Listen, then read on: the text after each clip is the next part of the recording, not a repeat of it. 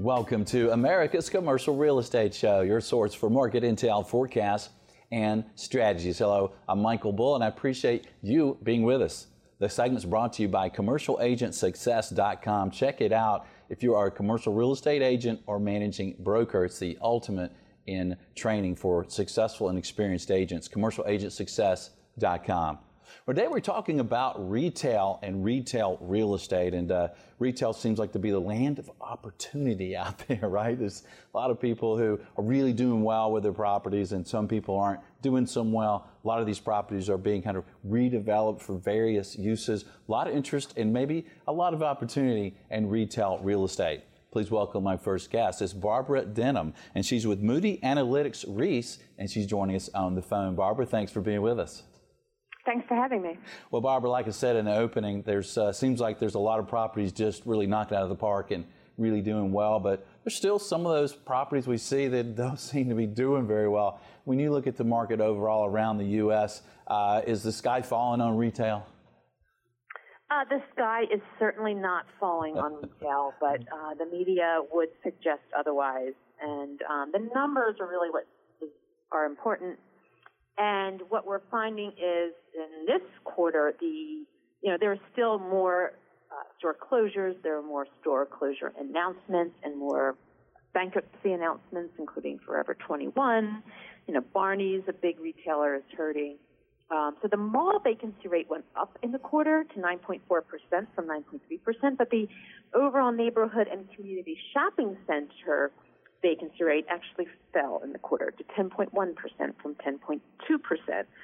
So we see this every quarter. We hear, you know, anecdotes about um, the apocalypse in retail, and yet the numbers show uh, positive occupancy growth overall, very low, but still positive, and even positive net rent growth overall. Uh, it was about 0.4% in the quarter, which is, you know, very slight year-over-year rent growth of 1.8%. So it's well below the rate of inflation, but it's not negative. Uh, and that's something that uh, you're not going to see in a standard media report because all you hear about are the store closures, not the stores moving into the closed stores. Yeah, yeah, it's nice to know that overall rents are really uh, increasing some, uh, at least a little bit. So when you look at that neighborhood grocery uh, kind of community uh, centers that mm-hmm. we all see around us all the time with your current vacancy of 10.1%. When you look historically at that, Barbara, you know, through the, you know, the last decade or so, how, how does that compare? Is, is that really one of the best vacancy rates we've seen, or are we seeing the market even better than that? Yeah, I mean, the retail market was definitely better in the late 1990s, and even in the early 2000s, uh, we saw much stronger rent growth you know, above the rate of inflation, so four or five percent year over year. Um, so it's a different market, definitely, and it's a harder for a developer or an investor um, to invest in. But what we're seeing is, like you mentioned in the beginning, there are some very healthy markets and some very healthy retail properties. You know, um, most of that is driven by tourism.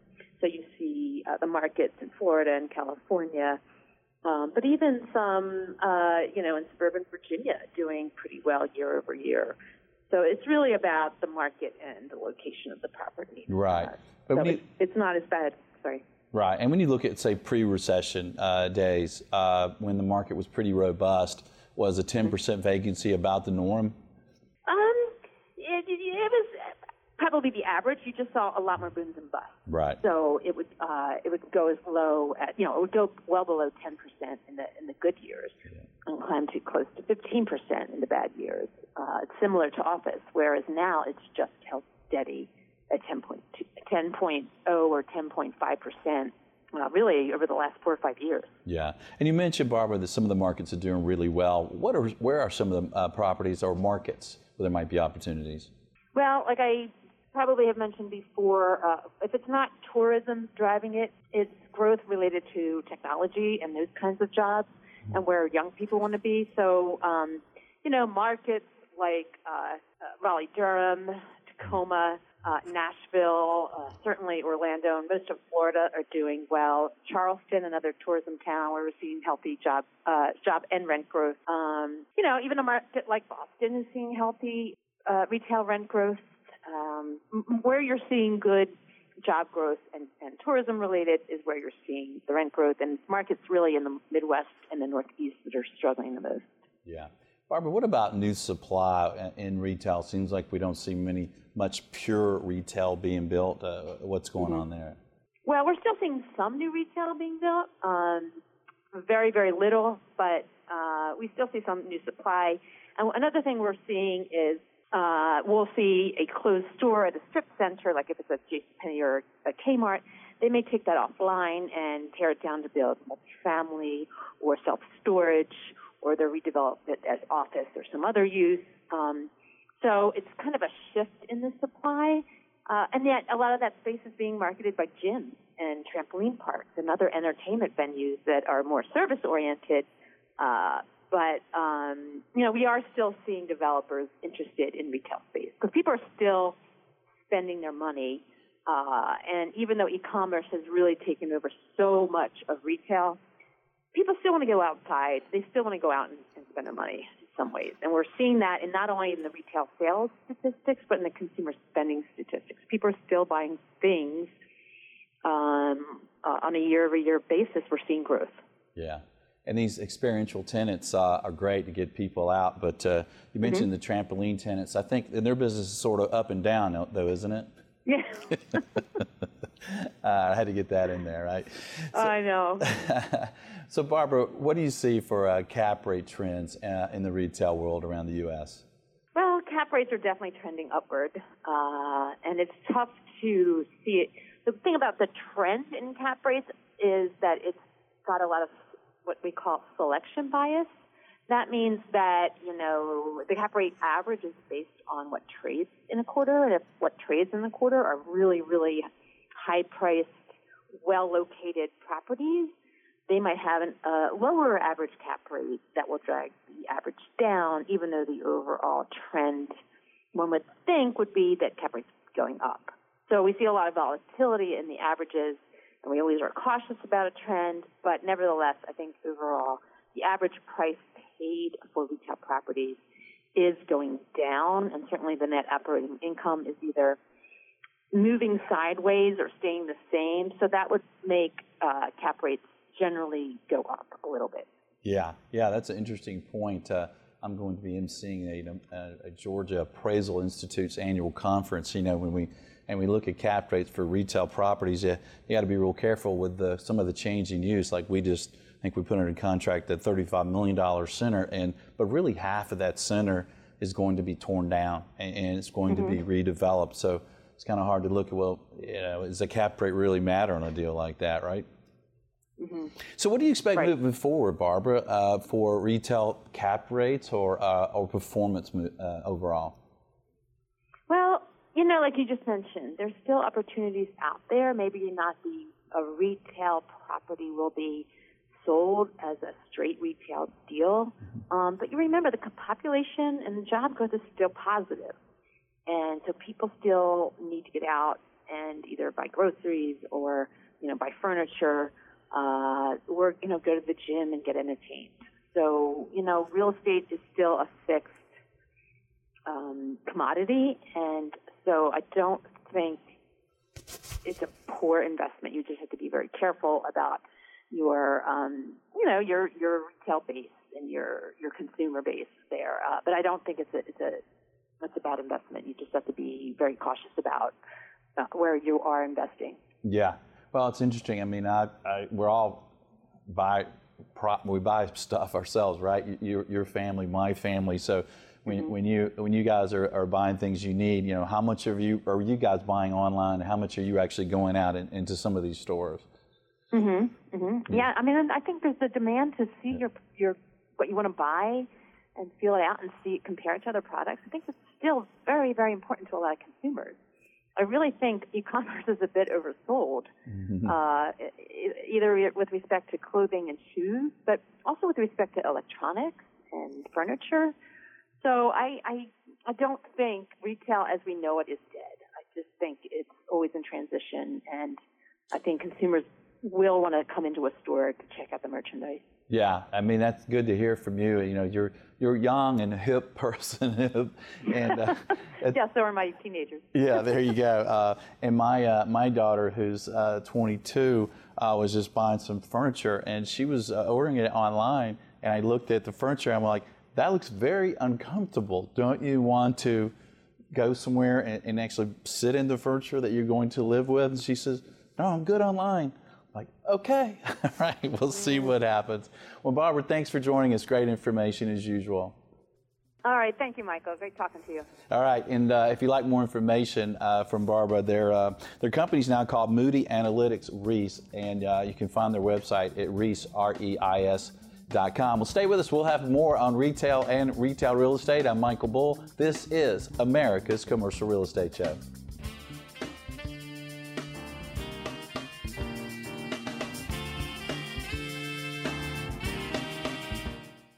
Are you looking to buy, sell, or lease commercial real estate? You're invited to contact Bull Realty for customized asset and occupancy solutions. Call 404 876 1640 or visit bullrealty.com.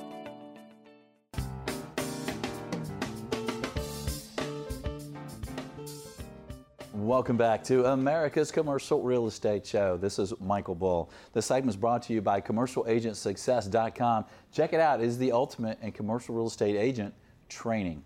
Today we're talking about retail, and you cannot talk about retail today without talking about mixed-use development. It's where kind of the most dynamic retail is being built today. Please welcome my next guest. It's Gopal Rajegowda, and he is Senior VP of Real Estate Development with related companies, and he's joining us on the phone. Thank you for joining us.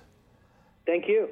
And so you guys are doing some great developments around the country. And, you know, as I mentioned in the opening, you really can't talk about retail without talking about kind of the mixed use environment and how, how it all, all empowers uh, the various uses in your, in your developments. And uh, you guys are doing what? Hudson Yards in New York and Rosemary Square and West Palm Beach. Tell us our listeners a, a, a briefly a little bit about what uses are involved in those and, and kind of the, the size of those projects.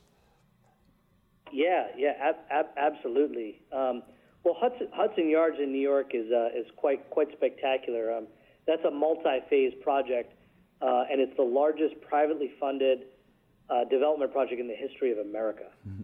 Um, um you know, uh, millions of square feet of office, residential, hotel, um, and retail, and, and and of course, you know, public space and art elements. And that project, again, very unique in New York City. It, it sits at the north end of the High Line uh, between 30th and 33rd Street, between 10th and 12th Avenue.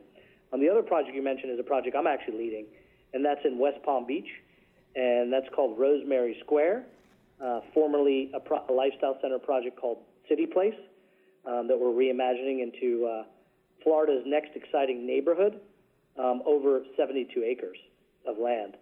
And I think I think you touched upon you know, what are the elements that we focus on that we spend, you know, many, many hours thinking about in terms of creating environments that are exciting for the public, but also drive value for us in our in our in our real estate components. And that's great public spaces, great public art, experiential retail, great restaurants, um, um, and then of course, you know, the best in class density, whether it's you know office for office workers residential space, whether it's rental, multifamily, or condos, and then hotels um, to drive to tie in a, a, really exciting tourist dynamic.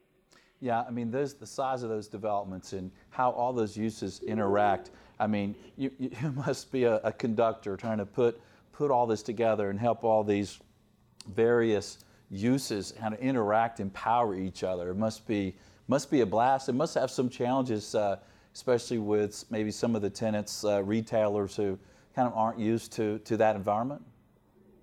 Yeah, you know, it's, um, I, I like to say, you know, it's, it's really an art form and it's an evolving art form. And it's when you're, when you're working in these, in these really dense, exciting downtown environments, you really have to listen to the customer, you know, customer being the local resident, the, the local office user, and the tourist. Um, and and I think I think you know we are long-term holders, and we really cultivate these environments uh, well into the future. And, and you know, we look at the data and we, we try to understand our consumers and we hear the feedback. Um, it certainly is challenging, um, you know, because when you have this kind of this amount of retail or food and beverage or entertainment, um, you know, that's an evolving industry. So you have to sort of be in the mindset of continuous evolution and innovation because those, those categories are conti- continuing to evolve and innovate. Um, but, you know, it's also very exciting because when you create a, um, a dynamic, successful environment, it usually creates an environment where more brands and more partners want to come in and want to be part of those environments that have proven to be successful high footfall traffic areas. Yeah, and I think it's interesting how you guys kind of started in the in the 70s uh, as a multifamily uh, developer, and and and it's, it's, interesting to see how the mixed-use environment powers multifamily uh, in the Metro Atlanta, where our headquarters is. The highest rents reported the, on a report this morning. The highest rents in apartments in our metro area are actually uh, in, in and around a mixed-use development that is suburban and, and it's not in Atlanta. So it's not in the areas of Atlanta you think would have the highest rents like Midtown and Buckhead and Perimeter, which do have high rents. But it's this, this mixed use that has the highest rent. So, so you guys coming from know, kind of originally as a multifamily developer and now into mixed use, is, is that kind of what brought you there? And, and what are you seeing? Do you, are you seeing higher rents and more demand in those mixed use developments than in your projects that you have or that you had uh, that weren't mixed use? Yeah, that's a, that's a really keen observation and great question. Um, you know, I mean, one, you know, one of the reasons why we spend so much time on the curation of, of what I what I'll call the curation at, at grade at the ground. Uh, one of the reasons is we, we believe in it. You got to create an environment that people want to come to and get excited about, whether it's you know hanging out in the park space or experiencing great public art or going and shopping in the stores or dining in the restaurants. So that platform and that environment creates great long-term value for us in, in what I'll call the vertical components of the development. And we have found time and time again, if we get that curation right, it drives value in the residential or the office or the hotel. So um, I think you're right, you know, that um, people today, certainly younger people, and, and I think, you know, the younger millennial and younger demographic is certainly renting more than buying in this environment. That's driven, um, you know, the rise of more multifamily in the great cities across the country. But certainly they want that convenience factor. They want to walk out and be able to go to their favorite restaurant or or go to you know amenity space where they can you know get their hair done or or walk around the corner and grab their groceries or or even walk to work right? So i think that um, when you create that environment where everything is convenient uh, and accessible um, it removes the need for the car to some extent which is also another interesting trend we're seeing with the younger generation. Um, um and i think it creates an environment where you know, if you do the math and you kind of think about it, because time is money, um, you say, you know what, I'll pay a little more, but this is a great experience. I'm in the middle of it all. Interesting. Are you seeing any of the kind of retailers out there that maybe have had some struggles uh, when they were in the malls or shopping centers that when they got into a mixed use environment, uh, they had a little better go of it?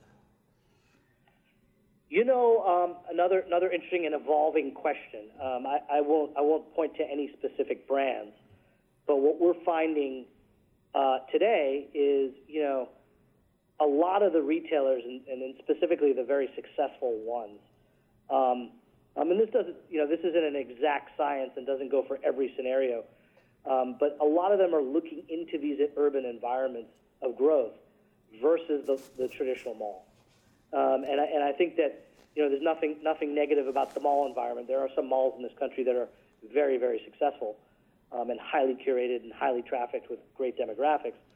But I think a lot of brands today want to tie into this dynamic indoor outdoor environment and tie in with the office workers and the residents and the tourists and be able to tie into the community.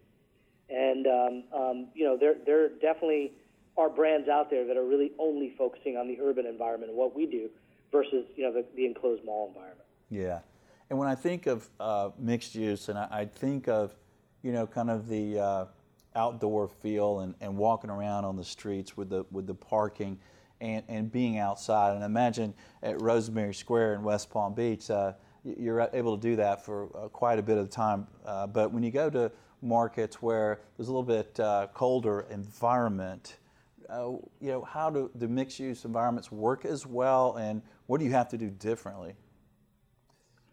Yeah, I mean, look, you always got to take weather into consideration. I mean, I mean, you know, New York City, for example, uh, where you know I spent a bulk of my life and, and my career, um, you know, which is where Hudson Yards is. I mean, you know, obviously there, you know, there's the changing of the seasons, and, and in winter, it doesn't stop people from getting to work or taking the subway to work or walking to places. It's still a walkable place. It just might be a little more difficult to get around when it's snowing, for example, right? So, um, where I live now in West Palm Beach, and where we're reimagining Rosemary Square, um, it's a walkable environment year round. However, you know, in the summertime it gets warm. So one of the reasons, one of the focuses for us has been public space and tree canopy and shade and finding places of, of respite from uh, from rain. Um, so I, I, I think you know every environment um, has its own unique characteristics that we take into consideration. But I think any environment anywhere in this country um, it, it's generally if people can find ways to get outdoors, um, that that really creates these special moments and occasions for us to celebrate nature and celebrate the outdoors and and tie into sort of um, you know these just really great indoor outdoor environments. Yeah, yeah, I really like it. And uh, so let me ask you this, Paul: if retailers who have kind of traditionally not been in mixed use and now looking at mixed use, what are some of the uh, changes that, that they're tending to have to get used to? Are they are they having to spend more money on CAM for maybe the marketing in, in common areas than they're used to? Are they having to get used to kind of a different park arrangement? Uh, what do you see that uh, you kind of have to work through with them? I mean, like I said, it, it, you know, every city is different, right? You have very little parking in New York City, and you know, less less dependence on the car, you know, because it's you know difficult to get around. In Florida, it's a little bit different, and people and people still um, people still uh, drive cars, right? So we still have, um, in a big way, we still have large parking garages. I, I, I think one of the things we focus on in a big way is is the hospitality experience. So you know, here we're really thinking about how do we incorporate rideshare drop-offs? How do we think about technology around parking garages? How do we think about the valet experience? Because you know, when someone's when a consumer is driving to a space, you want to make that experience seamless from car to store or restaurant or public space or whatever they're coming to do. So certainly something we think about. Um, um, I, I think if you create a great enough experience, no matter where it is or how difficult it is to get to, people will want to get there. Um, so as long as when they get there, um, they're they're they're being serviced with, with an incredible environment. You know, that's that's really what we focus on. And all that costs costs money, and so yeah. I'd imagine that some of these retailers are paying a higher CAM charge uh, that includes uh, some of this marketing and common areas than they're used to. Would that be a correct statement? You know, I, I mean, the, the, common area discussion is kind of again wide ranging. Mm-hmm. Um, I, I think that retailers and restaurateurs will be willing to pay whatever it takes as long as they see an environment where they can have high sales. Right. It's it's always it's always a discussion, as you know, with retailers of, hey, what's my cost and what's my opportunity? Right. If they see the opportunity and they can hit the sales, they're more willing to pay the cost.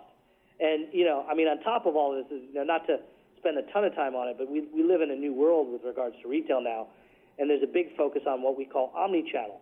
Right. So retail retailers are also thinking about how do I create experiences so consumers can connect with my brand and that connection may not only be the physical sale in the store. It might be um, how do I get someone to come in my store, fall in love with my brand, so when they go home and they go on the web, uh, they'll shop my brand and become a loyal, a loyal purchaser of my product, right? So, so I mean, I, there's a there's a quite a few dynamics out there, but getting back to your your question around CAM, I think you know it just goes into the total rent discussion on what a retailer can actually um, swallow, if I'll say, um, um, depending on what the what the sales opportunity is. Right. And, and how much are you guys involved uh, in the kind of the social media and omni-channel marketing of, of marketing uh, your new developments? Uh, and, and, as I guess you know, if you look back at you know back in the day, I think you know developers didn't have to deal with any of that. But now are you having to kind of get involved in market uh, your developments in, in a big way to help the tenants and, and the development? Um, yeah, I, I think I think you know again we live in a new world, right? Mm-hmm. Um, we didn't have iPhones 20 years ago when you know this original development in West Palm Beach was built. Um, I'm putting in fiber under the roads. I'm putting in new Wi-Fi. We didn't know that Wi-Fi would be developed over a 20-year period. The, the, the technology dynamic has, has has caused the pace of change to be extreme, uh, but it's also created interactivity and connectivity in a way that has allowed consumers to connect and understand um, the emotional vision behind brands visually. So we certainly have um, pivoted our marketing platform into heavy technology, social media, and the web uh, versus print and billboard. Um, and, and, and we think that you know it's been a really exciting tool to be able to um, to market um, these neighborhoods. Yeah, and you guys have some remarkable de- developments. Hudson Yards, that's uh, that's really been a trendsetter, hasn't it? Yeah, that's a that's a spectacular. If you haven't been, I would highly recommend checking it out. It's um, it's really transformed the whole west side of Manhattan. Yeah, that's awesome. What would you leave our audience with uh, to think about moving forward related to mixed-use developments or retail? What, what, what, I would say is there's a lot of um, there's been a lot of chatter over the last couple of years about the death of retail, and there's been a lot of chatter about um, online. You know, everyone's shopping online versus buying in the store. What I will say is because I speak to some of the biggest CEOs of the greatest retail companies in the world, and I work with some of the best restaurateurs in the world. Um, what I would say is, is um, it's it's an over exaggeration of what's happening. What's happening is, and this may be an overused word, but retail is pivoting to true experience, tying in community, tying in arts and culture, partnering with developers like Related to be in these dynamic environments that are going to be part of the future for long periods of time. So um, it's not that it's not the death of retail; it's the reimagination of retail, and it is the greatest day for the consumers on its way. And uh, I think that um, we, we, as consumers um, in this in this world are about to see some really exciting things, and I'm excited to say that I'm part of that story, and I'm part of uh, you know as, as, as the partner here on the ground in West Palm Beach for Related. Um, I'm part of curating an environment that is going to be an exciting live work experience environment in the downtown West Palm. So stay tuned. Lots of exciting things happening. Lots of exciting people thinking about the future and. Uh, the physical retail experience is only going to get more and more exciting. Well said, Gopal. Excellent information. And I totally agree. Retail is not dead, it's just being reimagined, and it, it is exciting. Thank you for joining us today. Thank you, Michael. Really appreciate it. And uh, yeah, I totally agree. I mean, when you think about retail and mixed use and multifamily, we're bringing to a property to market that's 289 units. It's a brand new mill that's been redeveloped. It's got retail and restaurants and experience. And when you go there, you look at this development and you go, I, I would love to live in this development. You know, the beautiful high ceilings and charm of the old space, and you walk out and you have restaurants and events, and you have some office, you have some retail. It's just a, a really good environment. I think that is the future of, of retail growth. So stay with us. We're going to have more on retail and commercial real estate. I'm Michael Bull. This is America's Commercial Real Estate Show. Stay with us.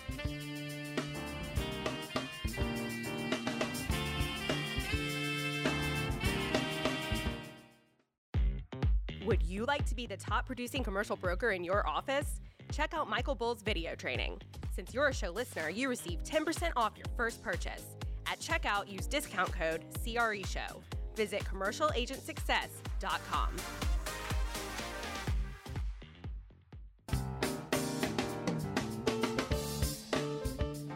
Welcome back to America's Commercial Real Estate Show. I'm Michael Bull. This segment is brought to you by Commercial Agent Success Strategies. Check it out. It's cloud-based commercial agent training. Learn more at commercialagentsuccess.com. Well, today we're talking about retail. We're talking about retailers. And whether you're an investor, a landlord, or a retailer, you want to know great methods to be successful in this real in this online world that we're all in today. Please welcome my next guest. It's Soman Noma. Soman Noma, Noma is uh, with Botsify, and he's joining us on the phone. Soma, thanks for being with us, sir. Yeah, thanks, Michael. Well, Soma, one of the uh, challenges that I think all of us that uh, uh, experience when we're on websites and we're trying to contact companies, we're trying to buy or, or do business with them is, you know, a lot of times uh, they don't have good contact information on there and you have a question. And if you, if you go to their online question thing, you send it, and it's like you never hear from them, it seems, or by the time you hear from them, you've lost interest. Uh, you guys have a tool uh, that can help take care of that, right? Yeah. So um, I'm Osama, and basically what our tool does it it integrates with your website, and uh, whenever your customer comes in or whenever anyone comes in with a question um, and ask a question to your live chat, our system is able to respond them immediately with the preset answers. And, and so yeah, so that's great because so if somebody's on the on the website and they want to know, hey, what sizes you have, or how fast can it ship, or they have a direct question, you can actually um, uh, set this this chat box up to know, hey, these are probably the top 50 questions that someone might ask, and it automatically uh, gives them the answer right there, right? Right. Yeah. Exactly. And what about? Uh, and it's called on chat box. It seems like it's supposed to be live for the for the user on the website. Uh, can you also have someone monitor it uh, that uh, maybe would actually uh, be a real person answering these questions as well, if you like, at times? Yeah, definitely. So what happens is um, whenever someone asks a question, uh, our AI, our technology looks into um, and see if uh, that question can be answered from the set of prefed, uh, prefitted and pre um, uh, predefined questions. And uh, if if it can be answered, uh, then it is answered immediately. If it's not, then your human agent is notified over the email, uh, on on their phone with a push notification, and they get to know that okay, there is someone who's uh, you know who might need my help, and they can immediately jump on uh, jump on the conversation and take over from the chatbot, and um, it's up to them either they want to continue chat um, impersonating as chatbot or they want to introduce themselves um, as a as a human so that the uh, so that the um, user on the other end understand that um, okay I'm I've been you know taken care of. And what if the user has uh, some uh, like pop-up blocks and things on their um, uh, their computer? Will this still this chat box still show up? Yes, um, basically this uh, chatbot works as a part of your website because when you uh, in- integrate our tool with your website, you're you know basically adding our tool as a widget on your website. So yeah, it okay. 100% works. All right, and if somebody wanted to try this out on their website to to see if it converted some uh, uh leads, what might the cost be, and is there a kind of a trial period or, or, or a term that you have to agree to for it? Right. So basically, we have two pricing models. One is a self-service platform because uh, our platform is so easy to use that anyone with, who is good with the computers can build these uh, these chatbots themselves because all they have to do is enter their uh, enter their um, you know frequently asked questions into our system. So uh, we have two plans. One is self-service plan, which is fifty dollars a month, and um, the other plan is fully managed plan where you do not have to you know worry about how, how you how you want to build a chatbot. You just uh, you know forward us your frequently asked questions and uh, our team will take care of your chatbot and uh, will provide you monthly and weekly analytics analytics as well of how your chatbot is performing. Um, our team you know will also take care of the popular use cases where user where chatbot is not able to answer the user and will take over the conversation. And we can you know entertain the or answer the user questions uh, through the live chat. But if if we truly fails to deliver only then we engage your team. Okay. And is there a term you have to agree to or is it month to month? How does that work? Yeah it's uh, month to month. Okay. Well wow that sounds like you could really just try it out. And uh, see if it gives you a return and if it doesn't discontinue and if it does uh, keep rolling with it Tom, anything else that yeah. maybe surprises uh, users when they add this to their website uh, that your clients have shared with you? Sure. So uh, these technology basically works with your website as well as for uh, as well as with your Facebook page.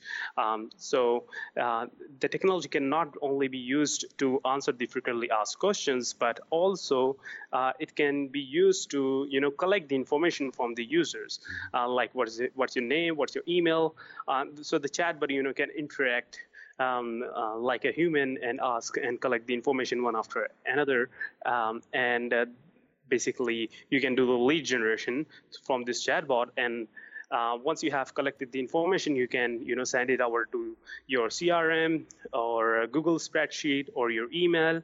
Uh, or fit into your um, custom database, whatever. Uh, you can do, you know, almost anything with that data which you collect from the chatbot. Yeah, that's a that's a great idea, and I'm, just thinking of the many uses for a lot of our listeners, whether they're uh, retailers or uh, uh, even landlords, that uh, someone comes to their website, uh, they can start gathering information about, hey, how much space do you need? How many employees do you have? When do you need it? Uh, and you know, what's the best time and place to, to reach out to you, right? Right. Definitely. that's excellent. Well, Sama, thanks for joining us. It sounds like a great product. I'm sure a lot of people want to try it out. And thanks for being with us today. Yeah, thank you, Michael. And uh, if you'd like to check it out, their website, it's botsify.com. That's B O T S I F Y, botsify.com. Well, thanks for being with us today. We appreciate you sharing the show and commenting and connecting with us on your favorite social media. Uh, be, ter- be sure to be with us next week. And until then, be sure you always lead, learn, and laugh, and join us for America's Commercial Real Estate Show.